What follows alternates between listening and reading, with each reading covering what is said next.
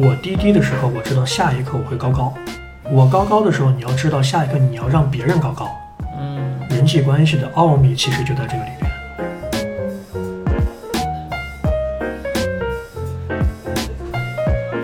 就这个里边，其实牵扯到一个人际关系的特别重要的原则，就是很有意思啊。我们讲这个语言表达里面，就是语言会塑造人。我们说语言之中有神明。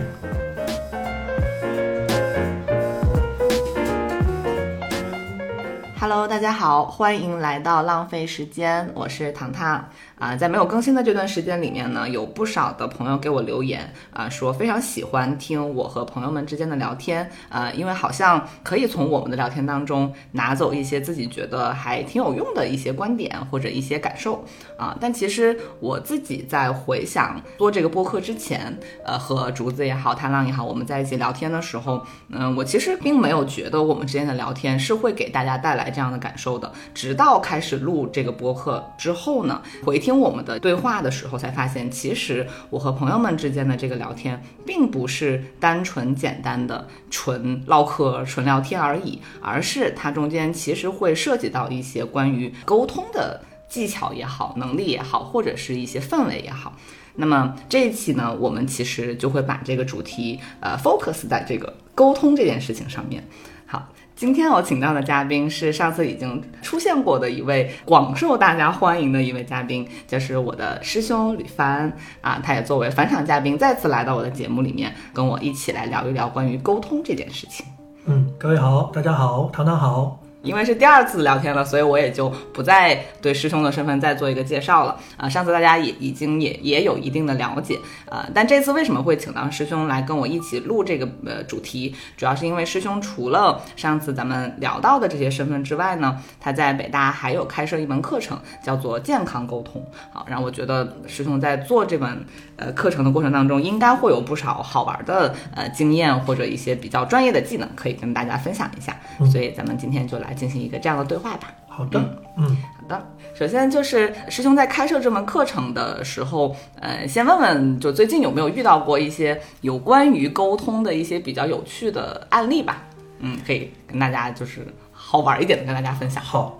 说到好玩的案例啊，我我首先想到的是最近那个短视频平台，我看到一个特别有意思的，就是如果用客服的方式吵架会是什么样？啊、一般就两个人，我看到的是有情侣版啊、有双胞胎姐妹版，是吧？比如说那个双胞胎姐妹版，呃，姐姐就过来问，就说。呃，您好，我这边有一个架想跟您吵，你看有时间吗？嗯，啊，对方说啊，可以的，您说哈。呃，那我想问一下，早上我的外卖为什么只剩下了一个塑料袋？啊，请问您有何解释？然后这边说，那请我为您狡辩一下，哈，因为本来只想吃一口，但是呢，一不小心全吃完了。嗯，啊，您看这样的解释您满意吗？啊，那我是相当不满意啊。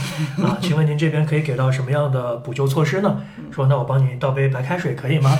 他说那我完全不能接受啊，我这边提议的是你帮我买了外卖，并附加一杯奶茶，同时要向我道歉。你觉得这样的处理意见您能接受吗？然后对方就说啊、我觉得是完全不能接受的啊，不然一个工作日以后再给你回复吧。然后好吧，那这次就先这样啊，就他会有很多这样的好玩的东西。嗯然后呢，有不同的事件啊，不同的主题，但是呢，当时是看一个乐儿，嗯然后我就觉得这挺有意思的啊。但是仔细听完了以后，我就突然间想到，其实它里边透露出来了很多我们在沟通中应该掌握的一些原则啊，甚至是一些认知层面的东西。嗯，对，就是可能没有人会在吵架的时候是用这种对，客服的方式。克服的方式啊，这是个梗，但是它背后的一些原理，我觉得挺有意思的。比如说，咱们先剧透一下啊，嗯嗯嗯比如说聊天是不是能像客服一样有目标感？你是不是来解决问题的，还是单纯的只是为了吵架嗯啊？再比如说，你是不是真的能够听到对方的诉求，而不是你说你的，我说我的，看谁的口才和呃情绪更高啊？然后第三，比如说我们是不是能够达成某种一致性？嗯啊，再比如说情绪在聊天吵架里边的作用是什么？等等啊，一系列的问题。其实这个是一个蛮有意思的一个包装。嗯在包装之下，我觉得有些问题咱们今天是可以聊一聊的。嗯嗯，明白。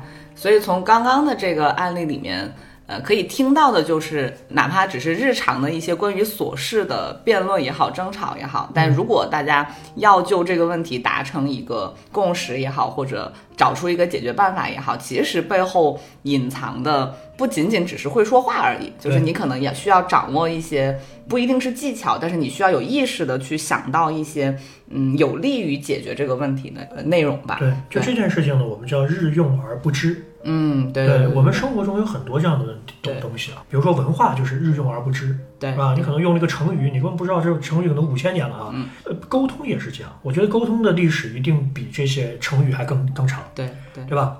我们每天都在沟通，但是我们有谁真正学过沟通吗？你甚至比如说我们在北大开这个专题课，这这都没法归类的都，它属于哪个学科？那哪个学科都不属于，然后它只能成为一个通识类的课程。但是你说这个事儿有没有用？它太有用了。嗯，就是因为你日用，所以它特别的有用。可是因为你不知，你就不停的走向误区，嗯，你就不停的陷入陷阱。我一直在讲一句话，我说，避免踩雷的最佳方式就是不进雷区。可是我们太多人就说，我为什么又踩雷了？你没有想过，你天天在雷区里走啊，踩雷是必然的。对，而且无法识别这是一个雷区。对啊，而且踩完了以后，你就会抱怨说，哎呀，这都是对方给我埋个雷。你怎么没想，就是你天天在雷区里边跑啊？所以这其实就可以算作是你为什么要在北大开这样一门健康沟通课程的原因吗？呃，其实这个课一开始在我的任何课程里面都没有。嗯，对，因为我们本来是讲叙事学啊、传播学啊，讲这个偏新闻传播一点的东西。那为什么跑到沟通上了呢？是因为我们有一门北大的课程叫《在北大成为更好的自己》。嗯，我们是六个老师一块儿开了这个课。那当时呢是觉得我们要帮助很多大一的新生进行这个身份转变，因为我们发现很多的同学其实他后面出现了极大的问题，是因为在大一的时候他没有从一个高中生转变成一个真正的大学生，而这里面会分成很多，比如说自我认知的问题，比如说呃学业规划的问题。那么我呢就是提了一个就是人际沟通的问题，嗯啊，因为北大它是个全学科的这么一个综合大学。然后呢，社团又很多，每个人都不一样，所以在这样的一个世界里边，就让很多同学会觉得说，你怎么样去跟这个真实的世界相处？嗯，我就发现，其实很多同学在人际交往上是存在重大问题的。比如说，我们发现很多同学，他们依然觉得，啊、像在高中一样的处理跟学业之间的关系，他就可以在大学胜任人际沟通，这是完全不可能的。所以我在那个课里边，我的第一张图就是海上钢琴师，嗯，那个一九零零从船上往下走，然后停在了中间，停在那个那个扶梯的中间，有一个远景的镜头，一边是那个巨轮啊，一边是那个城市，它在中间站着。我一开始就会跟各位同学讲，我说这就是真实的世界，就是一九零零他为什么他最后回去了？他说因为钢琴上键盘是有限的，可是我看到那么多的街道，那么多的人，就这个排列组合是无限的，那我如何去适应它呢？我怎么样去面对这样一个真实的世界呢？所以他回去了，最后跟巨轮一起沉没海底，这是他的选择。嗯，可是对于一个真实的人来说，你走进这个世界是必然的，你没有往回转的余地，你没有这个机会，所以你必须在一个真实的世界里边生存。那些阡陌交通的街道啊，那些无数跟你有关的人群，那都是你必然要面对的问题。嗯，所以沟通这件事儿就变成了我们人生的必修课。所以那一定要让同学们知道，大学是社会的缩影。从此以后，你就不能够只是处理你面前那个简单的那个课桌啊，处理家里边的一些事情，处理你们班里面几个人的事情和跟老师的一些事情，这是你全部的人际交往就够了。嗯，但进入大学这件事就不存在了。嗯，对于我们已经走向社会的人就更不用说。对。嗯，所以就开了这个课。哈哈，对，嗯，因为我也去上了你的那门课嘛，是当天，当时你讲到这个案例的时候，包括呃说到很多同学从高中到大学，呃会面临这样一个困境，我确实有观察到现场坐的同学们好多就是有一那种眼前一亮的感觉，就说明其实大部分的人都会遇到这种问题。对，但对作作为我们的听众来说，可能他们离那个大一的时候已经很远了，嗯但其实。不论就是过多少年，其实每个人在换一个新环境或者面临一个新的人际交往的问题的时候，可能就是依然会面临跟真实的世界当然。有冲突或者需要去沟通的时候。你你知道，人长大最大的悲哀就是你知心的朋友越来越少，嗯但你的人际圈越来越大。也就是说，你要逐渐学会沧海一粟这个事情。嗯你要在江河之中只取一瓢饮，这个这就两个问题。第一个是如何你能够在大海中还能够畅游，第二个问题是你那一瓢能不能喝得到啊？所以这里边其实是两件事情。我们一般讨论人际沟通的时候，我们会把这件事儿分成一个叫做商务沟通，一个叫做亲密关系。嗯，亲密关系就是那个一瓢，对，商务沟通就是你跟这个世界发生的各种工作上的，嗯，叫 business communication and driving。而更重要的是那个 D 啊，是那个 BD 的 D，就是你能不能够跟别人实现共赢，你能不能实现你的目标。嗯，那这是我们在大海中航行的这个能力。嗯可是你那一瓢又该怎么做呢？嗯。那其实我们要学的东西就还很多。哎，但是从我个人来说，我觉得，嗯，比如说，如果是按这两部分来分的话，商务那个层面，嗯，嗯，相对来说给人带来的困扰会少一点。不对，对有很多培训课，就领导力，很多人靠这个挣钱。对，对，但是就是除了那方面之外，其实给大家造成绝大部分困扰的，其实还是亲密关系。那亲密关系这个就分成我我在我心目中可能分成两类，一个是跟家人的关系，一个可能就是跟伴侣的关系。那这个可能才是最让大家头疼也好，或者是投入更最多精力也好，但是依然可能在这一辈子里面会无数次的遇到的问题。嗯，那刚刚既然讲到，就是说，呃，你开了这门课程之后，虽然你可能在学校里面，呃，遇到都是大学生啊，他们可能给你的呃人际交往的问题相对来说是比较简单对比较初级。嗯那比如说，都是谈恋爱的事儿。大部分都是，就是男生不知道女生到底要啥，然后给了一些非常奇怪的东西。嗯，对，但是如果说是以我们现在的年龄来说，呃，你研究这个沟通这么久，你有遇到过，比如发生在你自己身上也好，或者别人身上也好，一些比较反面的案例，或者是一些沟通的误区，就你觉得可以作为一个相对来说有代表性的案例，嗯可以呃给大家提出来，并且给出一些分析跟想法吗？哇，这个我太有话说了。我最爱谈的就是误区了。我特别关注就是问题。我简单讲几个。嗯嗯首先第一个呢，就是刚才说到的那个 driving 那个问题，就是很多人会认为沟通这件事儿不就是你一言我一语吗？嗯甚至有同学之前跟我辩论过，他觉得我我在课上说话说太多了，嗯然后他说老师你这不是沟通啊，因为沟通是你一言我一语啊。我说其实并不是，沟通其实是两件事儿。沟呢是指的是叫建立同一渠道，通指的是互通情感信息，它是两件事儿，就这两件事儿你达成就可以了。没有人说沟通必须是你一言我一语的。嗯可是我们很多人会误以为，就是说你看我们不是在进行沟通，是吧？因为全部都是你在说啊，你就是一言堂，是吧？它也是个堂啊，哎，好冷啊！就是这个东西其实是有有误区的，就是你没有理解沟通究竟是什么。呃，我们讲沟通为什么是一种能力，甚至在领导力培训里边，这种企业的内外沟通，包括所谓的向上管理、向下管理、评级管理，它为什么会成为领导力的一部分？嗯，就是因为这个所谓的 BD 这个能力，就是 Business Communication and Driving，这个是我们在 HR 的那个管理里边特别重要的一件事儿，就是你能不能够有 driving 的能力，你先解释一下 driving，我怕有些人不太理解这个 driving。就是开车，是就是是开车，但是不是开那个车，我知道，但它不就是一个动力的体现嘛？不就是它是你要在这个对话中有掌控感。嗯。啊，就是你来引导这个对话，而不是随波逐流的啊啊这个有一个主心骨，啊，对，就是你有一个方向感对，啊，你能够实现共赢。比如说在商务谈判中，你基于你的需求和对方的需求，实现了谈判的合作的完成。然后呢，你明明引导了这段对话，可是对方竟然会觉得说，哎，谢谢你啊，嗯他获益了，哎，这就叫 driving 啊，啊，这就叫 driving。那人际关系中难道不也是吗？对，可是我们比如说跟情侣吵架，都谁管这个事儿？我就是要吵过你啊，要不然老子今天就睡不好，对，对吧？它就变成这个了。所以我就说，很多人其实，在沟通的定义上是有误区的啊，这是第一点。第二个，我觉得就是很多人会想当然，这是一个更大层面的事情。我可以给大家推荐一本书，就是那个梁漱溟先生有一本晚年的一个口述记录，叫《这个世界会好吗》。嗯，很多人可能都看过啊。那么这本书里面他就提出了说，人生在世是来解决三大关系的：人和物、人和人、人和内心。其实为什么在疫情期间我们每个人的焦虑指数上升啊？为什么封完城了以后就是民政局特别忙，就好多人去离婚，是吧？就不是说你第一次跟你的伴侣在一块儿待两个月，而是说你同时在处理人生的三大矛盾：人跟物，对吧？你跟新冠疫情之间的关系，对，然后人跟人，你跟你的亲人，你跟你的这个线上线 线上办公是吧？人跟人之间的关系，还有就是人跟内心的关系，你如何面对不确定性，面对生死？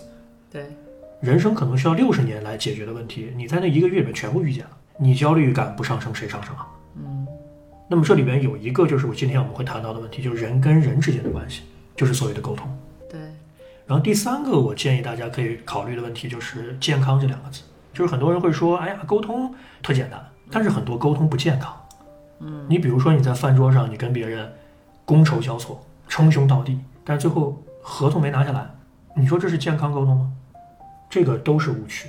嗯嗯，就是你提到了很多人觉得沟通一定是你一言我一语，然后一定要双方可能呃说的话或者是表达的东西要对等，可能才算是一个沟通的比较良好的基础。但你刚刚提到的这些例子，可能就是哪怕有这个基础，其实也不一定会达成良好的沟通，因为它还是来自于你这个沟通内容的内核，或者你有没有呃设身处地的去为对方想，然后有没有把对方当成是一个。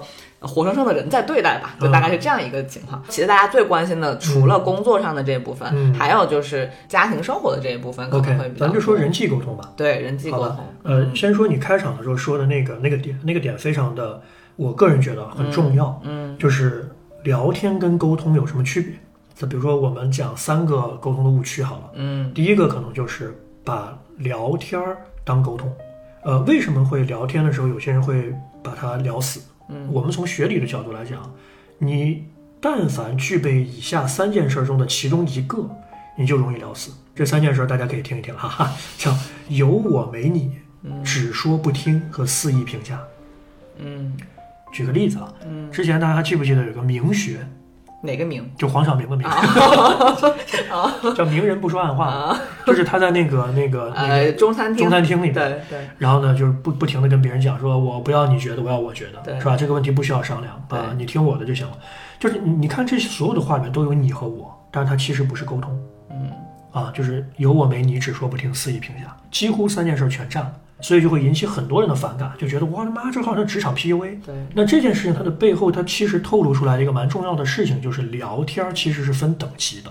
我认为起码聊天儿呢应该分成三个等级，最低级的叫自动化的、情绪化的啊、个人化的，就是我们聊了半天都聊的是碎片。对，所以你刚刚说那个特别对，就是播客不是聊天，播客是观点集市。嗯如果我们每个人只是开了麦克风，然后在这儿聊天的话，你为什么要去影响别人？你的聊天有那么那么重要吗？对啊，你对你菜都没做，你让别人吃的是原料啊，那这个就挺不负责任的，对，对吧？所以那这种聊天就是自动化的，甚至有些人是情绪化的，就是我不管我聊什么内容，我就只是为了吵赢你啊，或者比如说个人化，他没有对象感啊。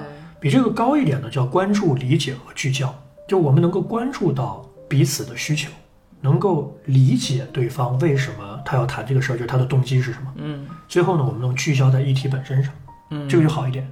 对，啊，当然更高的，我觉得还有三个词叫辩证、引领和双赢，啊，就是 driving 这个事儿。所以我经常，哎，就是也也帮我的一些朋友主持婚礼，我基本上在婚礼上老会跟大家说一个事儿，我说其实良好的婚姻关系有点像是一个玩跷跷板，就是你永远要让对方和你在一个动态的平衡上。嗯。跷跷板其实是这个世界上最简单的儿童游戏了，它就一块板子一个支点而已，嗯，太简单了。但是所有小孩都爱玩，原因很简单，就是我低低的时候，我知道下一刻我会高高；我高高的时候，你要知道下一刻你要让别人高高。嗯人际关系的奥秘其实就在这个里边。所以我说，好的人际关系就是玩跷跷板。明白，对，所以这是我们讲的第一个误区，就是会聊天这个事儿。所以其实我也特别想以客为主一下啊，问问糖糖一个问题，就你的播客我也听了很多，嗯你觉得就是在聊天的时候，怎么样的聊天的方式是让对方特别舒服，同时又能够给别人带来一些启发？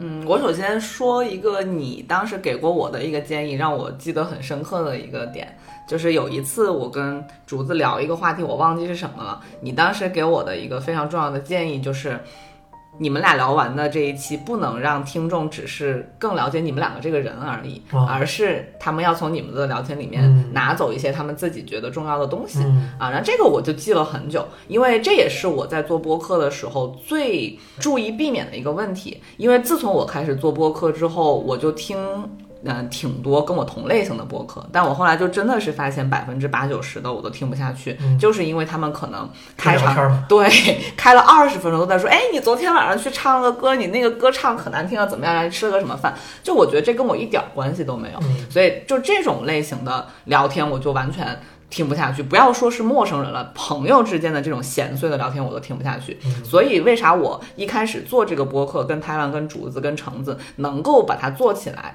我觉得最关键的还是来自于，呃，我在做这个播客之前，其实我就从我们各自的对话里面，我有找到一些，就是我不能那么自大的说是普世的东西哈，但我觉得一定是。我们聊出来之后，呃，哪怕是不认识我们的人，他也能够从我们谈论的这个话题里面找到一点共鸣。嗯啊，我觉得这个点是这个播客的基础。嗯，然后再加上我们互相之间是有默契的，是熟悉的，所以我们不会出现一个说哦，我只自己说爽了，然后我完全不在意你在说什么。对，就是我作为主持人也好，或者是有的时候可能别人在这个话题上比我的经验多一些也好，我更多的可能还是希望对方能给我一些启发，或者是在这个话题里面他能够通过。他的经验，然后丰富一下这个话题，所以我其实可能只是起到一个。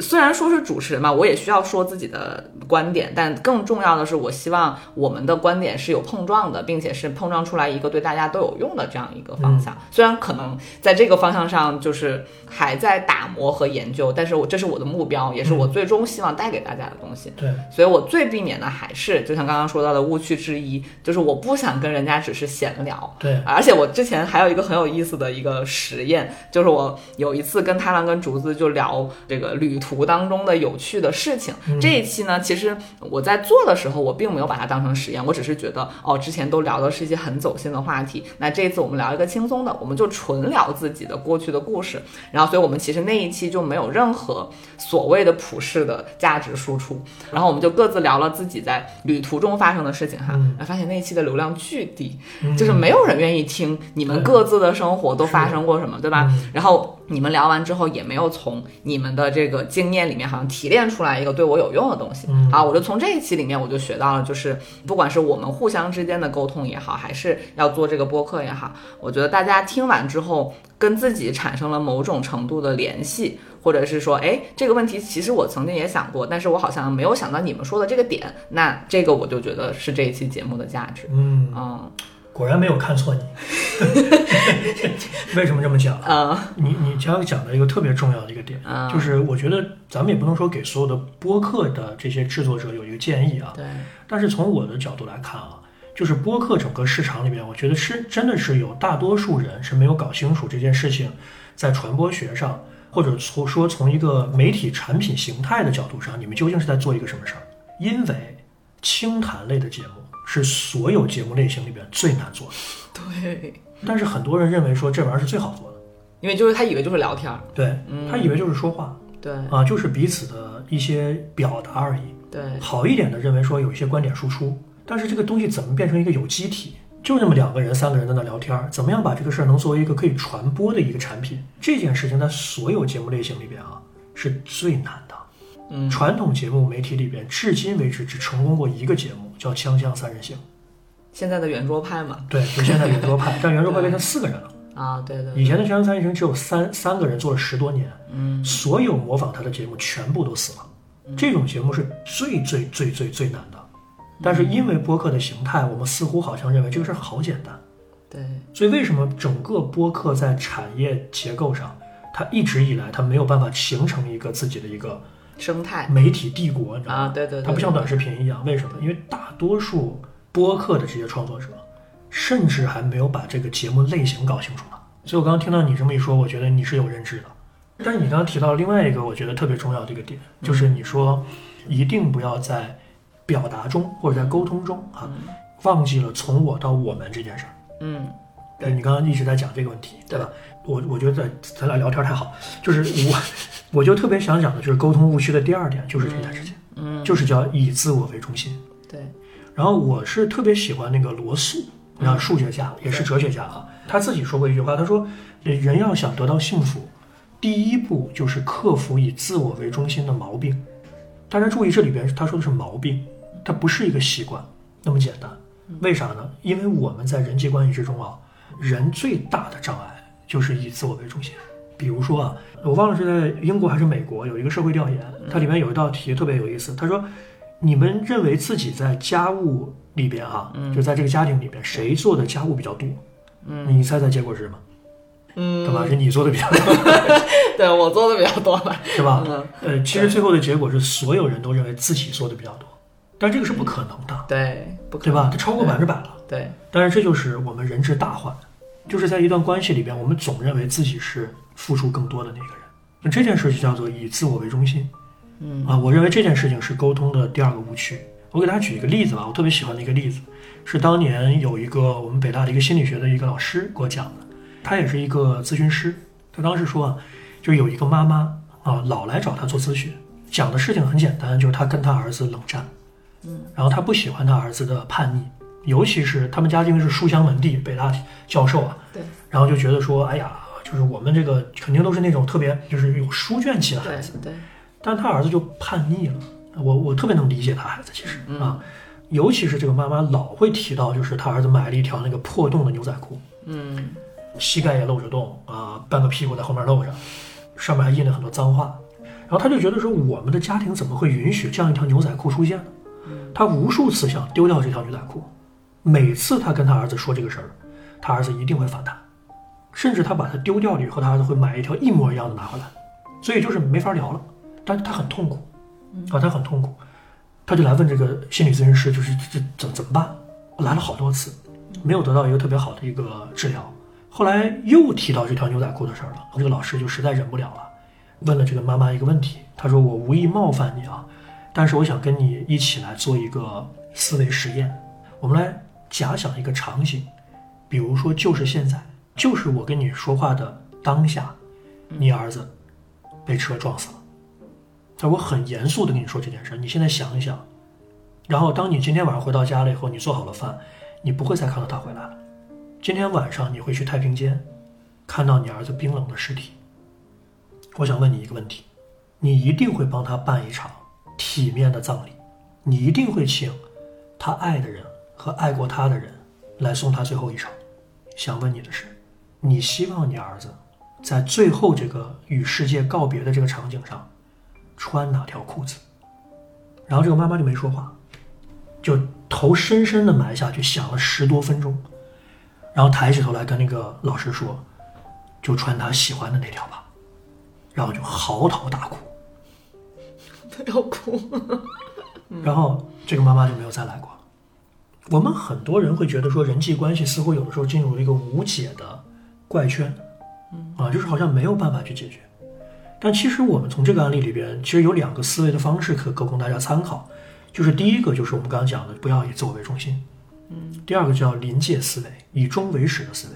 很多人会说，哎呀，这个我知道那个什么，我妈重要，但我跟我妈就是没法好好聊天。其实我觉得有一个特别简单的一件事情，你可以像我这个老师一样问自己一个问题：当你六十岁的生日聚会的时候，你希望谁在场？我相信几乎所有人都会选择的是自己的亲密关系。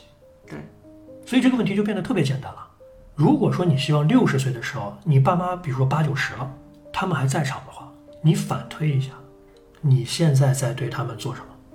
嗯但是我有一个，这是我已经解决的问题哈。嗯就当时我处在当下那个状况，我就算我听你说完这段话，我其实也很难办的一个情况。这个我不一定会剪进去，但是我想聊这个事情。就是曾经有一段时间，可能我跟我妈妈关系不是很好，但是呢，那个环境下面，我们俩没有办法达成一个，就每次见面可能都会因为某件事情有争吵。嗯好，然后在这个过程当中，恰好适逢我妈妈过生日，好，然后我们可能已经有，嗯、比如说一个礼拜没有在一起吃饭或者说过话了，但是那一天我当然知道，就作为懂事的孩子，你还是应该跟妈妈吃个饭。好，然后我们俩就出去吃了个饭，但是在这个过程当中，其实那个气氛是比较尴尬的，虽然大家都在聊一些有的没的，但是心里面是有一个很沉重的石头压在那里。嗯好，然后可能吃着吃着呢，就聊开了之后，我妈妈就会跟我表达，就说。啊，今天是他的生日，所以他虽然很开心我能够记得，并且能约他出来吃这个饭，但是因为我们出现了某些问题，然后造成这段时间的沟通都很不顺畅，并且一见面就要吵架，所以他其实心里面对我是很不满意的，或者就是看见我，他其实就会有一种很悲伤的感觉啊，他觉得就是啊，看看别人家的女儿啊，就是跟妈妈都那么好，然后他说是幻觉，对他就会觉得。怎么我的女儿就跟我变成了这样？然后其实当下我是非常非常难受的，因为我看见她在跟我表达的时候，她眼睛里面也是有眼泪的。然后我也没有办法很轻松的去回应这个问题。但我当下其实我给出的反应就是，嗯，因为我们现在面临的这个问题呢，可能真的没法让我们俩见面是很平和的。那呃，我这段时间对你的冷淡也好，或者是我们关系不好也好，可能就只是一个暂时的情况。但是我没有办法在这段时间真的特别对。真的吗？是的，我就说在这段时间，我可能真的没有办法像以前那样非常自然的面对你，但是我相信，可能这段时间过去之后，我们会好的。对，啊，然后这个就是我当时的处理办法。你说巧不巧啊？什么？因为我想讲的第三点就是这个 啊，对，所以这个东西就必须得剪进去了。对，对对剪进去吧。好，没有关系。嗯，就是误区第三个，其实就是奉行短期主义。嗯，啊，就是其实我们在亲密关系里面讲，很多人说这七年之痒。对对吧？就是我们确实因为人人都会腻嘛。对。然后呢，《论语》里面早就讲这个远则怨，近则不逊嘛。对对。对吧？你离他远了吧，他就埋怨你。嗯。你离他近了吧，孔子在我身边，我也会觉得他就是个一般老头，对吧？所以那这个时候我们就会产生那个亲密焦虑，就是你刚刚说的，你你看你跟妈妈讲的时候，妈妈眼中是有泪光的，她一定是爱你的，她也一定是因为爱你而向你提出了一些要求，可是这个要求你并不能实现它。所以导致一个死结出现了。对，但这里边我们就会讲到一个人际沟通的一个非常重要的原则，叫做谁痛苦谁改变，谁痛苦谁改变，这个是人际交往的第一原则。就是很多人会说，你看啊，我明明知道，就是我现在比如说跟对方吵架了，我好痛苦，我茶不思饭不想，这个时候谁该做改变？一定就是你了，你就不要再奢望对方改变了，因为这样的话一定会把你们拖入一个我们叫做人际关系的至暗时刻。大多数关系裂痕都是这样产生的，就是你明明已经感知到了痛苦，而你希望对方为你做点什么，这就特别容易出问题。如果说我们能够理解了，当我痛苦的时候，我要进行改变，你已经进入一个良性的状态了。接下来交给时间，不停的去修炼，不停的去努力。然后呢，我们一定要奉行的是长期主义的原则。嗯，很多人会认为说沟通这件事情是一个零和博弈，要不然就是赢，要不然就是输。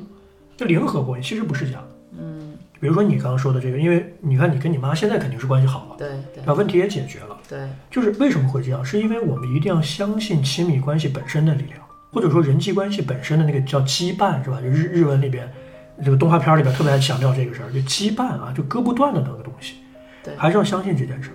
嗯，然后呢，其实沟通是一个无限游戏，不是零和博弈，沟通不是一次性的。咱们举一个商务沟通的场景好了，嗯。比如说你卖保险，然后跟别人直接谈崩了，你就会认为这个客户跟我这辈子都不会有交集了，对不对？但是这就是一般的推销员的思路。如果你是一个沟通高手的话，也许在他关门前，你会转身过去说：“我能再耽误你十五秒吗？”然后他可能会说：“啊，你说。”然后你就说：“我其实特别想知道，我今天在哪个环节没有做好，因为我特别想得到像您这样的高品质的客户。”对。可是我今天知道我搞砸了，但是一单生意不要紧，我特别想知道是从您的角度，您如何看我今天的表现？能否给我一个建议？我相信我以后会变得更好，能够争取到像您这样的客户，这就是我今天最大的成就了。嗯，我不相信有人说你给我滚，嗯，他一定会跟你稍微聊两句。你怎么知道这两句不会开启下一个话题呢？就这个事情永远没有零和博弈的。嗯，这个一九八三年，乔布斯成立苹果公司了以后，急缺一个商界的这个 CEO，他就去找了可口可乐公司的那个斯卡利，谈了三天没谈下来，他请假过来当 CEO，人家是可口可乐公司哎，你苹果公司那时候很小啊，对，所以谈崩了，谈崩了以后呢，乔布斯给斯卡利打了一个电话，就说了一句话，说你是想卖一辈子糖水，还是想跟我一起改变世界？我这句话就是沟通高手中的高手啊，就甚至具有了我们讲叫现实扭曲立场。你你仔细想，他这句话里面全是 bug 啊，对啊，对吧？就人家卖可口可乐是卖糖水吗？嗯，而且谁说他会卖一辈子了？再说跟你创业就能改变世界吗？对啊、所有的东西都是存疑的。对，可是斯卡利想了几天以后过来说：“我跟你改变世界啊！”沟通是无限游戏，重要的是你有没有这个智慧和耐心。我们奉行长期主义，尤其在亲密关系之上，我们奉行长期主义，不要一时逞那个一时的那个口舌之快，是吧？就是看今天晚上就老娘发挥更好，是吧？把对方吵赢了，好开心啊！吵输了回家自己，我下次得说这句话哈。就其实你已经把你们的人际关系推向一个误区了。你想的是短期谁能赢的问题，而不是长期我们的平和的问题。我想基于你刚刚说的，先分享一个我的例子，但是我还想对你提一个问题。好我先分享一个例子，就是符合你说的这个标准的例子，就是在我曾经的一个工作里面，因为我的脾气特别急，所以有的时候别人交给我一些特别着急的任务的时候，我哪怕会接，但是我会带着怨气接，嗯然后导致我自己在做这件事情的时候就状态很不好。嗯虽然最后完成了，但是我就会对他的那个抵触感就会越来越强。嗯好，然后有一次就又遇到一个类似的情况，就是一个非常着急的活儿来找到我，然后我当下就真的没有克制住，嗯，当然是我的算是领导哈，就来分配任务的时候，我就直接拒绝了他，我就说这个东西我不想接。反正他也看出来我的态度不太好，然后当下他其实就扭头就走了。他说：“好，你不接我自己做。”然后就走了。走了之后，其实我当天就我也没有觉得我们俩的关系崩了，我只是觉得可能我们俩就此可能关系会有点微妙，但我也没当回事儿，因为我可能当时也不是很在意得罪他嘛。好，然后到了晚上下班之后，我都在回家路上了，他突然给我打一电话说，我无论如何还是要跟你问清楚这件事情，就是。今天你不接这个任务，到底是出于你讨厌这个任务本身的内容，还是说一些什么别的原因？他说我要跟你确认这件事情，然后才会让我之后的工作安排有一些的，嗯嗯、就对吧？一些更考虑你你的感受的安排。嗯哎，然后他这么一说之后，我本来并不想跟他沟通这件事情，但我就说，哎，那这是一个很好的出口，我就告诉你为什么我今天会是这样的态度。嗯然后我就态度很好的告诉了他，就是第一，我的性子真的很急，你给我非常着急的任务，我其实自己的压力大的同时，我今天一天甚至明天我都会很烦躁。我说还有就是为什么每次着急的任务都给我？我说这一点我其实是不太满意的。然后他就说：“哦，原来你是不满意的。他因为我以为你具备这种处理着急任务的能力，他所以那好，我现在知道了，我以后可能再遇到类似的事情，我就不会只来找你一个人。嗯嗯，本来我以为你是喜欢这样的任务的，好，现在我知道你不喜欢。好，他说好，今天这个事儿说开了，然后我也清楚了，好，我这个事儿就到此为止。好，嗯然后从此以后，他确实也没有再像之前那样。”把所有着急的任务都给我，对所以我觉得像你说的，就是毕竟我跟他还是一个长期的工作合作关系嘛，嗯哪怕我当时意气用事，就是我觉得无所谓，我今天得罪了你，我也不怕或怎么样。但其实如果你冷静下来，呃，往后想的话，你毕竟每天还是会遇到他，那你在跟他之后的沟通。肯定就会心里面就会有点疙瘩嘛，对你可能就会有一点说，哎，这个气场是不顺的，嗯对，所以我觉得，哪怕刚刚呃，可能主动说的是亲密关系这一块儿，不管是跟父母还是跟伴侣，对但其实工作上也是类似的。也是一样的，对对对，嗯好，这是我分享的例子。那我 加到我的案例库里。你不要老是上升了，对。然后我想提的问题就是，比如说像刚刚我跟我妈妈的这个例子，我当然知道我跟她之间的关系是割不断的，嗯但是比如说在亲密关系里面，男女朋友也好，夫妻也好，其实就是。你其实并不确认你们俩的关系是割不断的，而且，而且你还有可能是用这种矛盾冲突来检验你们的关系是不是坚固的，对吧？嗯那如果大家处在这样的关系里面，比如说我就是今天遇到问题跟你吵架，嗯不管这个吵架的过程到底是意气用事还是情绪化的，但是可能这个问题的发生，它就会导致我们俩可能真的关系就会破裂。嗯，那我处在这个呃矛盾之中，还在沟通的过程当中的时候，我怎么去？去相信它是一个长期还是短期的呢？还是我今天就是要一锤子买卖，我就是要用这件事情来跟你把这个关系确认下来？对对，你你问的这是一个非常真实世界的一个问题。嗯，啊，我觉得特别好，因为我们刚才其实讨论的很多是理念的东西，是的，就是在在真实的世界里边，可能呃有些价是必要的。啊，我我特别认可这一点的，嗯，不是说每一个人都要隐忍自己，然后学了一堆沟通技巧，对啊，从此以后不吵架了，是吧？嗯啊，不是这样，这不存不可能啊，这个这这完全不可能的事情。呃，我们指的是你是否相信我们的人际交往会走向一个良性的趋势。我我之前看过一本书叫叫《热情婚姻》，好像是，它就是大概是在讲怎么样能够在婚姻中保持热情这件事儿。嗯，它里面有一个成长的一个曲线图，我印象特别深。它就讲这个七年之痒啊，因为是一个社会调研的结果。嗯，大概在六七八年左右啊，就是那个那个亲密指数会下降，是一个断崖式的下降。嗯，但是如果说你往后看的话，你会看到未来二十年它整体的趋势还是上升的。这个还是我们讲的刚才那个长期主义那个问题。对对，所以我们不是说是让每个人都就是咱们来沟通，对，有些事儿没法沟通啊，就是有些原则性的问题，或者说你都知道你们俩没有未来了，那沟通什么呢？我们指的是你认为这件事，比如说你痛苦嘛，刚刚不是说了吗？我痛苦，我改变嘛。嗯这件事情，比比如说确实就是有问题的，那我们就来解决问题。我想这个事儿可能跟我们待会儿要讲的就是一些方法，也是直接挂钩的。对对，所以我我觉得你提的这个醒非常对嗯，啊，就是我们不是说让大家都变成一个忍者，对忍者是吧？而且是忍者无敌是吧？对，不是这样的，而是说你能不能让自己过得更舒服，同时因为你的一些努力，你能够把人际关系往良善的角度上再带一点。嗯我觉得这个是很好的。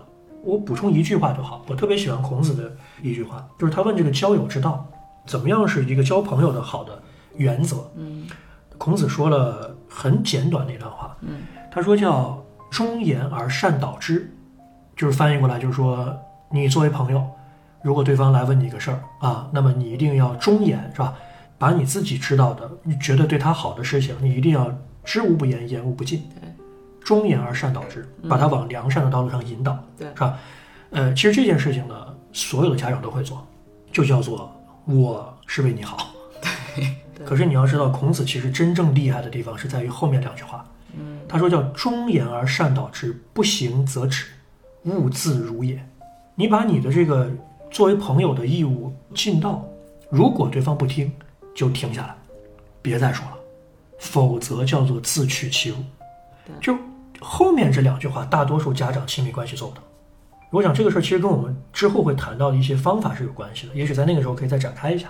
好。嗯，所以我理解的就是你对我刚刚问题的那个回答，就是如果你觉得这段关系，你相信它还会往下发展，或者你希望它，对你希望它发展，你就努力。但如果你其实，在那个时候已经觉得我对不想努力了，那对就随便，对对对。但是我相信很多人其实要确定这个答案还得花一点时间。就看你痛苦不痛苦嘛。嗯，对啊，明白。嗯，行，那既然刚刚都引到后面了，我们就继续往下聊到，就是在沟通的误区之后，那我们可能在现实生活中遇到很多呃实际的问题，那我们能够给大家的一些，比如说类似像方法论的这样一些建议吧。嗯，嗯，就就是从你的角度上来说，你会给一些什么样的建议呢？对，这就要进入你刚才说的那个，要让大家能拿走点儿什么，是吧？就是让我们的流量可以稍微高一点的啊，大家可以 点。主要听这个部分。对，然后主要也是转这个部分，如果有有你们想去影响的人，就转这个部分吧。对对对，那呃，我我其实稍微准备了一下，嗯就是因为这个事儿，呃，真的事无巨细啊、呃我们可以在任何场景面对任何人都可以去修炼自己的沟通技巧。嗯，因为我们这个播客是一个面向大众的，对，所以我说一些可能更普世的，哎这个更色彩强一点的哈。呃我说五个小小方法，嗯嗯好吧，也更多的是认知上面的一些调整哈，思维方式的一些调整，因为真正让你改变是由内而外的啊，而不是一些简单的技巧。我觉得第一件事儿大家可以注意的就是在亲密关系之中，应该拒绝使用即兴表达，或者说你应该真正的使用即兴表达。什么意思啊？我看到糖糖已经已经已经 面露屎色。呃，就是我们很多人认为即兴表达是拍脑门就说话，嗯其实不是这样的，即兴表达才是真正的有备而来，这跟我们的认知完全是反的对对，啊，完全是反的。就是我们要讲的那个人际关系或者亲密关系里边，你知道为什么经常出问题啊？嗯特简单，就三个字儿，叫话赶话。本来没想吵，聊着聊着就吵起来了，对吵着吵着就分了，对分完了以后还得恨死对方。对，然后其实不是为了吵架，大多数时候是鸡毛蒜皮的小事儿。嗯你知道之前有人统计过这个事儿，就夫妻俩之间最容易吵架的一件事儿是什么？就真的有人去去研究过这玩意儿，嗯，是牙刷和牙膏的问题。就怎么挤牙膏嘛。对，就是有些人喜欢从前面挤，有些人对从后面挤，有些人就是不喜欢把牙牙刷放好。牙膏、牙刷和女生掉头发这个事情，是全世界范围内各种家庭矛盾里边排第一的。我还以为是男生不放袜子呢。哎，对，就类类似于这样的，类似这样的东西，就都是些鸡毛蒜皮的小事，而且每个家庭都会出现哦。对，但是这件事情是导致分手概率的最高的，因为它是那个原点。然后我们就要想这个问题了：那为什么一个不放袜子这个事儿，或者牙膏从哪儿挤这个问题，就能够影响到就最后两人得分开？嗯，他中间经历了什么呢？我认为经历了无数次的即兴表达。嗯，然后你不想，然后你就说，你说完了以后呢，你就觉得自己还说的挺爽。你不知道这种话是最容易伤人的，因为即兴表达有一个最重大的特点，叫做 你会暴露内心真实所想，你会呈现你本我层面的东西。嗯，对，就平时我们都会戴着面具啊，因为有一个社会身份或者有一个家庭身份的束约束，对，但是唯独在脑子一片空白，你又直接表达的时候，你一句话说出来，连你都吓一跳，然后你会对对自己说：“我不想说这句话。”这句话是脱口而出的，嗯，才不是嘞，你就想说这句话，那是你潜意识里边早就想说的。可是因为即兴表达这件事，竟然就说出来了，而且就覆水难收。如果两个人都处在即兴表达的环境里边，这个事儿就叫话赶话，就一定会把一个小矛盾推向一个大矛盾。嗯，所以我建议大家拒绝在亲密关系中使用即兴表达，或者说是真正好的使用即兴表达。总之，就大家可以可以考虑的一个点就是，呃想好再说。说，那其实既然是在吵架的氛围里，那我相信，包括在听节目的很多人，就他知道自己这个时候说的这句话一定是出口伤人的，嗯情绪到了那儿，比如话赶话到了那儿，嗯那出来了，嗯，那这种时候只能做事后的补救，他没有办法在之前去做准备了。对，给大家一个道和术层面的，因为这个事儿蛮重要的，因为很多人都会犯这个问题。先说道层面的东西啊，就是我特别喜欢那个陈奕迅的那个有一句歌词儿啊、叫“被偏爱的都有恃无恐”。嗯你要知道，你为什么说话能伤害到对方，是因为对方爱你，是因为对方在乎你，你才能伤害到他，对，对吧？你比如说现在这个大大家可以试一试啊，当然我不建议啊。你在这一期的播客底下，你你说吕帆你说的什么垃圾啊，对吧？你讲的太差了，你看我会不在意？嗯，没，我会在意的。大家还是口嘴下留情啊。但是比如说你在路上碰见一个人，你过马路莫名其妙有个人跟你说说你个神经病，你会在意吗？你肯定心想你有病才是嘞，对吧？你不会在意的，因为他跟你没有关联。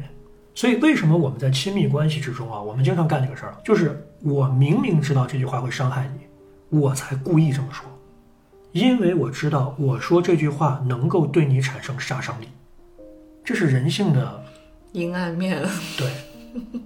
我好多人听到这会哭吧，就不知道被这么伤过多少次。对，就是其实你说是无心的一句话，你心里面不知道酝酿过多少次了。可是通过即兴表达这句话，他就说出来了。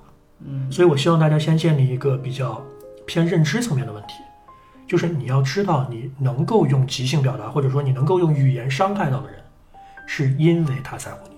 我听过好多这样的案例啊，嗯，包括那个青春片里面也讲啊，一个胖女孩，她最崩溃的时候是什么？一定是她喜欢的那个男生说她胖。对连闺蜜说她胖，她都可以一笑而过。对，可是因为她在乎的那个人，竟然也会这么说她，这个世界在她面前就倒塌了你这个让我想起了，你看没看李雪琴之前有一期节目，对是，就那个能个。抱起来是吧？对，啊哇，对，就是完全应和了你说的这个。对，所以就是就是这个事儿，大家要知道，就是你能够看到对方被你的语言所伤害的时候，你立刻要想到这件事儿，他在乎你，这是第一个。我们说从道德层面讲，第二个从术的层面讲，就是我建议大家，如果遇见这样的场场合，比如说你刚刚说的，那已经说出来了，或者说即将要说出来了，我建议大家用一个特别简单的方式，就出去倒瓶水。你任何家里边你都都可以倒杯水吧？对，你说你等一下，我待会儿再给你吵啊，我去倒杯水。嗯，用这段时间调整一下，想想待会儿怎么说，好吧？但是你别说我去我娘家倒杯水，走了，别走了。对对倒杯水，给自己留一个三到五分钟的时间，你自己缓和一下，重新再过来谈。甚至我觉得更好的办法是，你们提前就约定好这件。约定什么？有一个小暗号。对，就是我们要给自己留出一个自己冷静下来的时间。嗯嗯，我觉得这个事儿是蛮重要的啊。我也许在刚开始一段关系的时候就可以约定这样的一个小信号啊，所以两个方式大家可以去考虑一下啊。那这是刚刚说到即兴表达，那往下你的建议是什么呢？还有第二个就是刚才你也讲到了嗯啊，就是对事不对人啊，这个也是种能力啊，因为很多人都说，哎呀，这个简单，对吧？就是我不针对 personal 是吧？嗯对，就是我，比如说这个这个这期播客没录好，我不会说都是你的问题，嗯我们可能会讨论啊，这个播客本身就很难，是吧？你误以为这种事儿叫对事不对人，你可就理解的比较比较浅了。对，啊，咱们那个时间有限，我不多说啊，我就提醒大家一个呃角度，也是我平时经常在用的啊，这有其实有点阿 Q 精神，叫空船心态，空的船啊，空船心态，这是古代的一个故事。就是说，呃，有一群人啊，在一个船里边啊，正在欣赏这个大好河山啊，嗯结果呢，远远看着一艘小船就迎着自己的船就过来了，然后呢，这个船夫就说：“你绕一下，你别撞上我们。”啊对方没有回应，还往前开。然后呢，又有人出来了，说：“你干嘛呢？你听见没有？你绕开，别撞上我们。”还在往前开。后来整个船里的人全都出来了，大家都非常生气，就觉得你这不找茬儿吗？嗯，这么大的河道，你非迎着我们开，你什么意思啊？都在那边骂，你怎么回事？怎么回事？就路怒症，你知道吗？当天，然后一直骂到最后，这个船还是撞上了，所有人已经疯了，就今天得干死他，你知道吗？这是什么玩意儿啊？对，就是大家都往那个船上去跑，就是我到底要看看这个船夫是个什么样的人，我得把你推下去。嗯进了船，发现对方那个船上根本就没有人，它是一个空的船，只是因为风向啊、水象啊，它跟你恰好遇上了。然后在那一瞬间，所有人都释怀了，都不生气了，都觉得挺有意思的。你你知道，我们人生中其实遇见过很多这样的事儿，有的时候不是人家故意针对你，我们总要在一件事情的背后找到一个掌舵的人，有时候就没有这个人。对，而你这么想的话，有的时候你在人际交往上，尤其比如说在职场上，很多事情你就会觉得就释然了。因为很多人，我包括很多网友，包括学生都会问我这个问题，就是我自己修炼的很好，但是我老板针对我，吕老师你讲这些东西没用，因为我得让我老板变成另外一个人啊。首先他可以来听咱们播客，对吧？好，但是更重要的，其实你这个心态就不对。你怎么知道老板是在针对你呢？这种针对是不是也是你自己幻想出来的呢？对吧？老板针在针对你的同时，他有没有针对别人啊？就是我们特别容易把自己变成一个受害者，对对是的，然后认为别人的所有东西都是冲着你来的。有的时候啊，我不是说所有的时候啊，所以它带有一点阿 Q 精神，但是有的时候这件事会让你自己会平和很多。舒服一点。对，这叫空船心态。嗯呃，与这个相对应的连接的啊，我就自己 Q 我自己了啊。就就第三件事，我想呃，我们还可以再修炼的一个一个东西，跟这件事很很相似，叫认知协调。刚才我们讲的空船心态，其实已经涉及到了一些思维层面的问题，比这个更深一步的叫认知协调，就不光是用认知来说服自己，同时还能够影响别人啊，用我的认知来协调彼此关系这件事情。比如说，我给大家两个建议，第一个呢，就是不要定义他人的人设，尤其是亲密关系里边啊，比如说你刚刚说的扔袜子这个事儿，嗯然后你就说你就是懒，你就是脏，老娘怎么看上你啊？你在定义他的人设。嗯第二个建议就是不要谈对方的动机，扔个袜子，然后你就说你就是看我闲的，对吧？你就想让我多做家务，嗯，是吧？你就想找个老妈子伺候你，你看你就你就在猜测对方动机，对，是吧？你就是让我不能消停，是吧？我做了饭啊，我还得收拾你袜子。嗯这两件事儿都是我们讲就是很容易出现的问题，尤其在亲密关系里面。那么对于自己来说呢，我个人建议啊，就是你要多谈自己的感受，把前面这两句话放在后面啊，叫不谈对方的动机，不要定义他人的人生。比如说，你特别希望你女朋友能够，比如说在你生日的时候给你个惊喜，嗯，比如说她没给你，你怎么办？可能很多人就觉得，很多人都遇到过这种对吧？你不爱我了，你不在乎我了，你去年不是这样的。对你腻了是吧？咱们分开吧啊！你你就已经在定义他的人设和在讨论他的动机了。但是其实你可以这样表达自己，就是你可以谈自己的感受，就是今年没有收到这个礼物，我感受到了什么。嗯，当然你不要上来后感受到你不爱我，对呀，我就想问这个。对，不是这样的，而是说你你完全可以谈一谈，就是就是你的需求是什么，嗯你可以讨论需求，对吧？比如说有些事情我不在乎，但是有些事情我很在乎，嗯，这就是谈论自己的需求，而不是在指责对方。对，比如说面对孩子，啊，比如说他这次没考好，你上来你可能直接就说北大博士，我怎么生出来你这么一个小孩儿？嗯但是也许你可以这么讲，你说我一直都知道你是一个很努力的人，但是在学习这件事情上，我好像没有看出来你体现出来了你的这个特质，我不知道问题出在哪里，咱们是不是可以讨论一下？这整个的感觉就不一样了。你要先认定它，就这个里边其实牵扯到一个人际关系的特别重要的原则，就是很有意思啊。我们讲这个语言表达里边，就是语言会塑造人。嗯我们说语言之中有神明，尤其在亲密关系中，你把他认定是一个什么样的人，他就会慢慢变成一个什么样的人。我这个事儿特别可怕，但是我们大多数人都没有意识到这个问题。你永远把对方设定成一个坏人，比如说职场中，他老针对我，他老给我使绊子，你放心，他最后一定就会变成这样的人，因为在你的认知里边就变了。你要想让对方变成坏人的最好的办法，就是在语言上不断的刺激他，深化这种认知，他一定会变成你想那个样子。嗯我觉得这个应该是每个人可能无意识的都已经在做的事情了。是啊，是啊，对我又想提出一个非常微妙的问题，就是其实人处在这样的问题和矛盾里面的时候，你其实很难自知自己是在为对方下定义，还是他的这个表现让我感受到他就是这样一个人，你没法很清楚的去分辨，因为我不想骗自己。就如果对方真的就是这样的人，那我还为他找借口，因为我也遇到过很多这样的事儿，嗯我帮对方找借口，然后我觉得，哎，他不是我想象的那样，可能他有别的理由。是，但最终印证他其实就是最坏的我想的那个结果嗯啊，有可能我还美化了他，嗯所以其实嗯，当然出于一个好的解决办法的话，就是我爱这个人，我希望这个关系是良性的，那我可以以一个积极的心态去自我说服或者自我安慰，嗯但有可能事实万一。这个人就是这样的，那我最后发现事实是这样的时候，我怎么自处呢？就是我们现在讨论的其实是一个单向维度的问题，就是我能怎么做。你提的这个问题特别好，就是你看又跟我下面要讲的事儿是相关了。下面是啥？哦哦，我们在讲认知协调嘛，好，对，第三点嘛。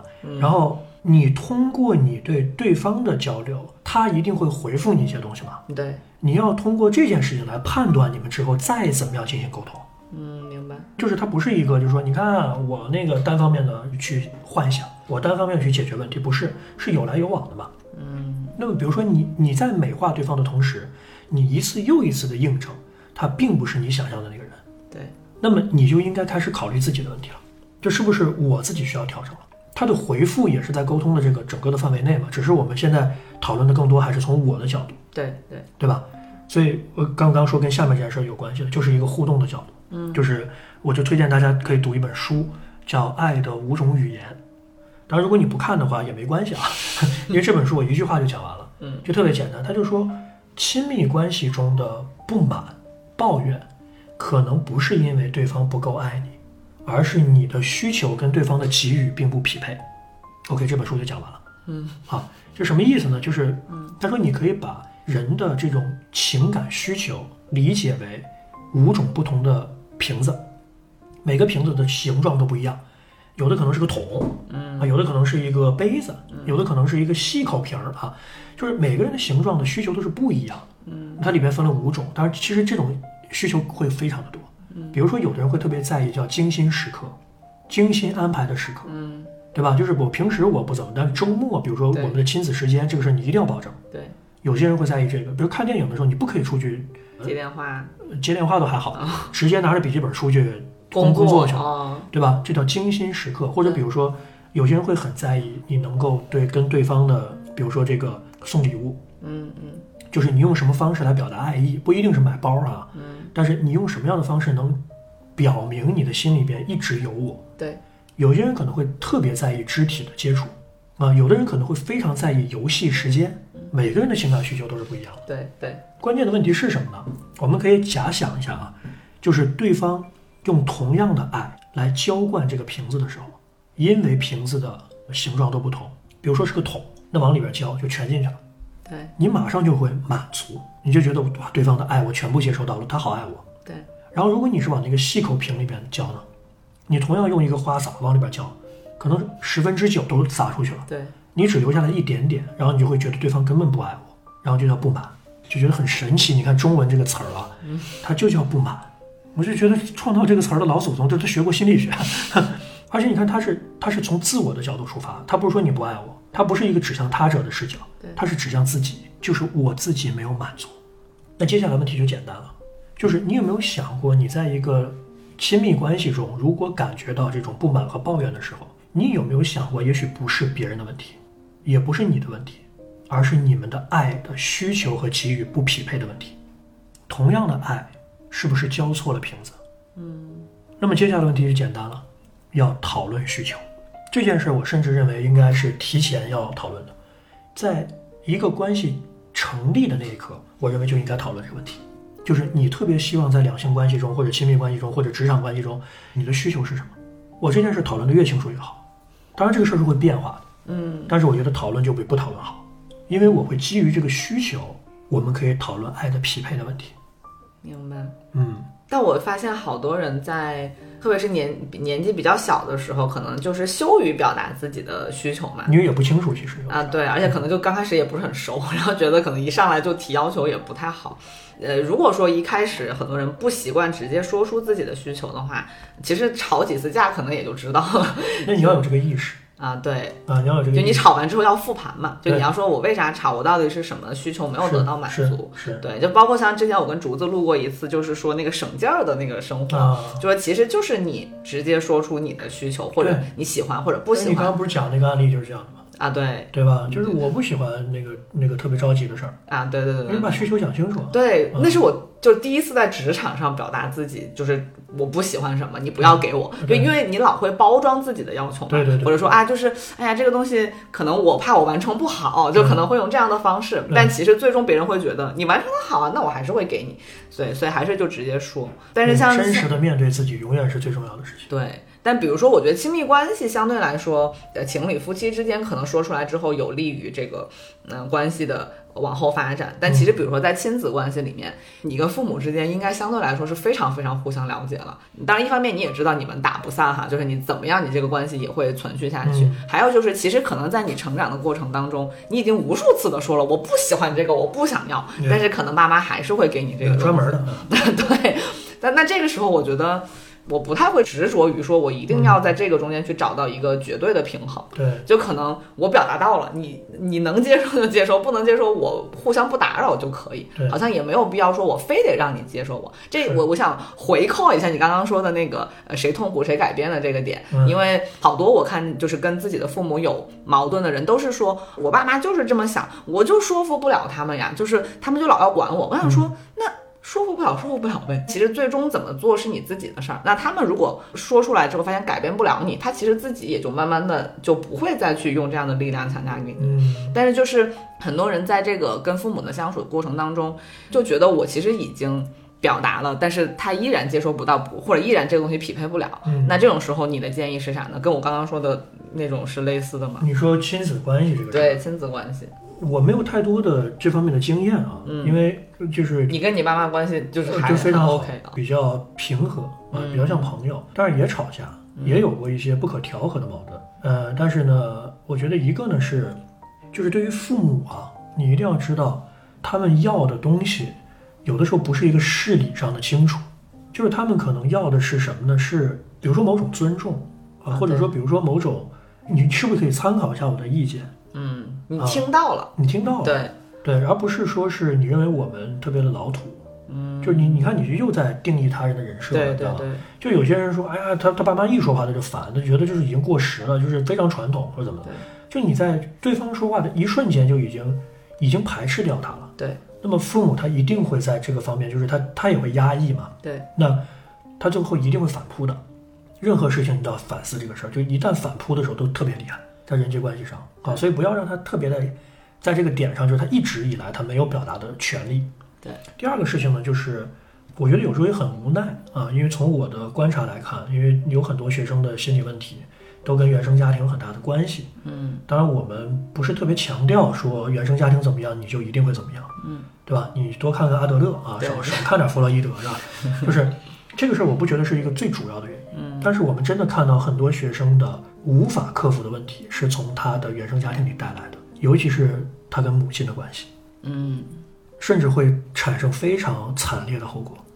那很多家长没有意识到这个问题，所以我个人认为，就是说，呃，现在的很多这种社会的，尤其是这种就是教育心理学和积极心理学的在社会上的普及，我认为是好的。嗯我现在看到一个特别好的现象，就是很多年轻的家长，他们会在育儿中会积极的参加心理学的学习，嗯，因为你要基于发展心理学，你要知道孩子的成长的规律是什么，科学是什么。嗯家长应该懂心理学的。对，没有人对吧有当过家长的经验啊、而且你要摆脱原生家庭的话，你一定要自我学习。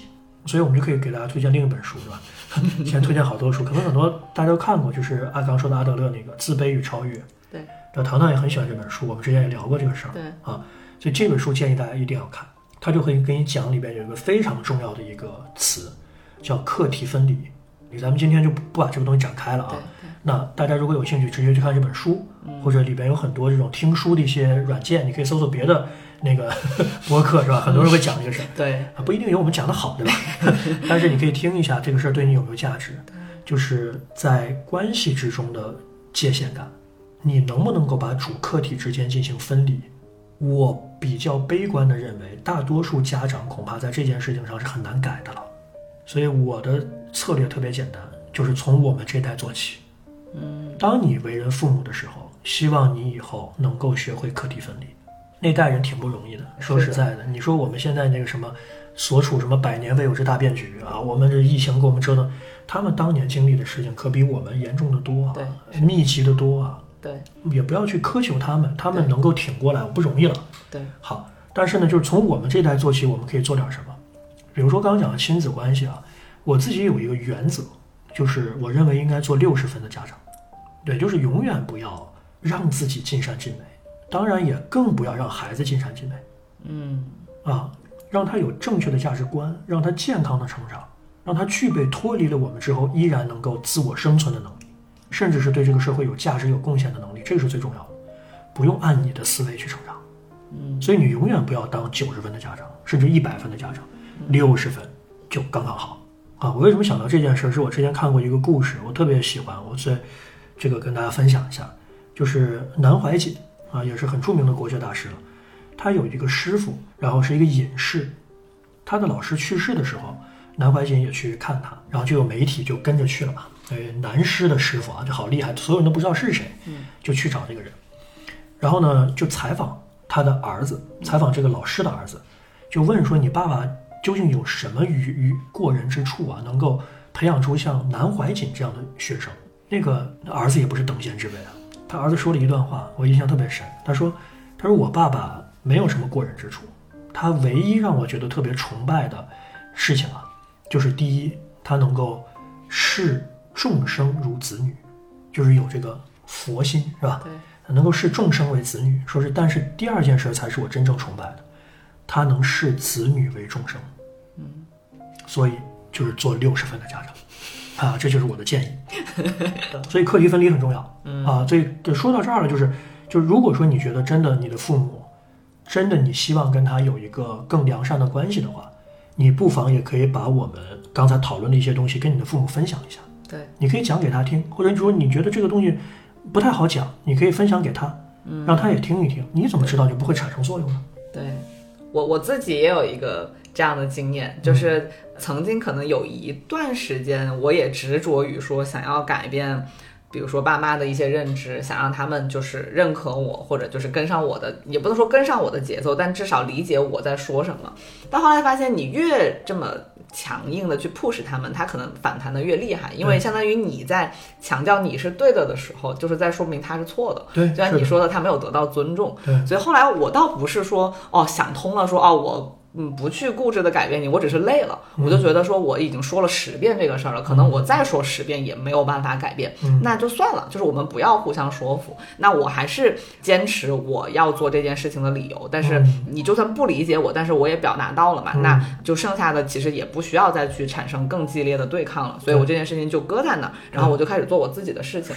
然后最后是怎么样好起来的？就是我在做下这个决定，并且开始以后的人生之后，我自己确实。变得越来越好了，然后可能他们就看到说，哎，你之前的那个决定或者你的动作不是冲动，你不是为了好像显示自己的与众不同，或者是很对吧？就那种情绪化的东西，所以他们也会被我的状态所影响啊。然后其实不需要你再去费劲的说服他们，他们就会看到你的状态是确实在变好，然后他就会自然而然的有一种变化，他也不会哦跟你说哦对不起我之前错了，他绝对不会说这种话，对，但是他也会跟着你的状态的变化而调整自己的看待世界的一些方式，是，包括我现在有时候跟我妈聊天，我就发现哎，她有的时候看到东西就是年轻人的东西比我还多，比如说包括像脱口秀，我之前其实是不太看的，然后后来是她在跟我讲说，我每天早上起来都听脱口秀，那我可喜欢什么李雪琴了就之类的，我才发现嚯，原来他其实已经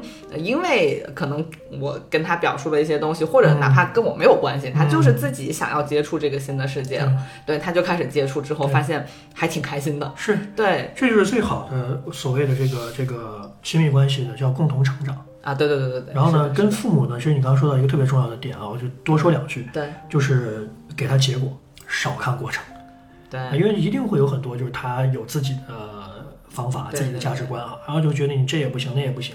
其实你告诉他结果就好了，嗯，你告诉他一些符合他心理预期的，就是让爸妈放心啊。这是我们做子女的一个蛮重要的，报喜不报忧，也不是报喜不报忧了，因为这样这样的话，你可能自己也特别的压抑啊。我也不希望就是每个人都成为一个特别隐忍的那种啊。有些时候，父母的安慰是你特别强大的力量，嗯。但是呢，就是你要让他知道，就是结果在往好的方向走。对对。啊，比如说这件事，我们真的无法形成共识，那么最好的方式就是给他结果。父母能看到你为你的人生负责，可能是最大的安慰。对，所以其实我们刚刚讨论的所有的建议都是基于，就是这段关系还是要存续的，然后还要往良性去发展嘛，对对，对吧？不管是工作还是亲密关系，是嗯，其实这都是有助于。就回到一开始那个问题，比如说你希望你六十岁的生日聚会让谁在？你都不希望他在了，你还努力啥呀？对，让他去别人的那个，别人的 生日生日 party。对对对，就是这个，你以终为始啊。咱们回到就是。最最简单的思维上，临界思维，以终为始。那一天希望谁在？对，如果你现在头脑中能清晰的出现，就是这个人要在的话，我建议今天我们讲的所有的这些东西，你跟他共同来听。嗯，啊，你跟他共同成长啊，你听不听我们无所谓啊，但是你要跟他共同成长。嗯，然后保证你们是一路往那个六十岁的生日派对上走的。对，就是不要吵崩了的那种走。对，是因为他对你太重要了嘛。嗯，对，是的。好的，那最后其实我还是在想说回我一开始说到的那个点，就是其实大家在沟通的过程当中，以为聊天就是沟通了，或者就是以为好像有来有往就是沟通，但其实，在我们真实的世界里面，大家应该都感同身受。就有的时候，其实你面对一个呃你以为可以对话的人，其实你的。沟通的感受是非常难过的，不管是他自说自话也好，还是你们俩的这个频道完全不在一个频率上也好，其实这件事情要做好，我觉得是挺难的。就在我的世界里面，我觉得现在能够跟我达成这种。同频共振的，我估计都不超过三个人。虽然我自以为就是在这个社交场合里面，我其实还是算是比较容易跟人拉近关系，或者是能够达成沟通的人。但真的能让我也同时感到舒服的那种沟通，其实并不多。如果更多的人都从自身出发去学这样一些技巧的话，那可能能够让大家觉得舒服的沟通就会更多呗。就这不就是做自媒体的意义吗？啊，对啊，对啊，就是要拿这个东西影响更多人啊。是的，那所以它才有传播嘛。嗯，对啊，就跟我们上一期聊的，上一期已经是半年呃，快半年之前了，真的是。但是我们讲到这件事儿了，就是其实我们要用自己的能力吧，啊，然后去传播更多的东西。我我真的是这样想的，就是一个世界要变好，真的需要很多人共同的努力。对，但是想把它摧毁，几个人就够了。所以。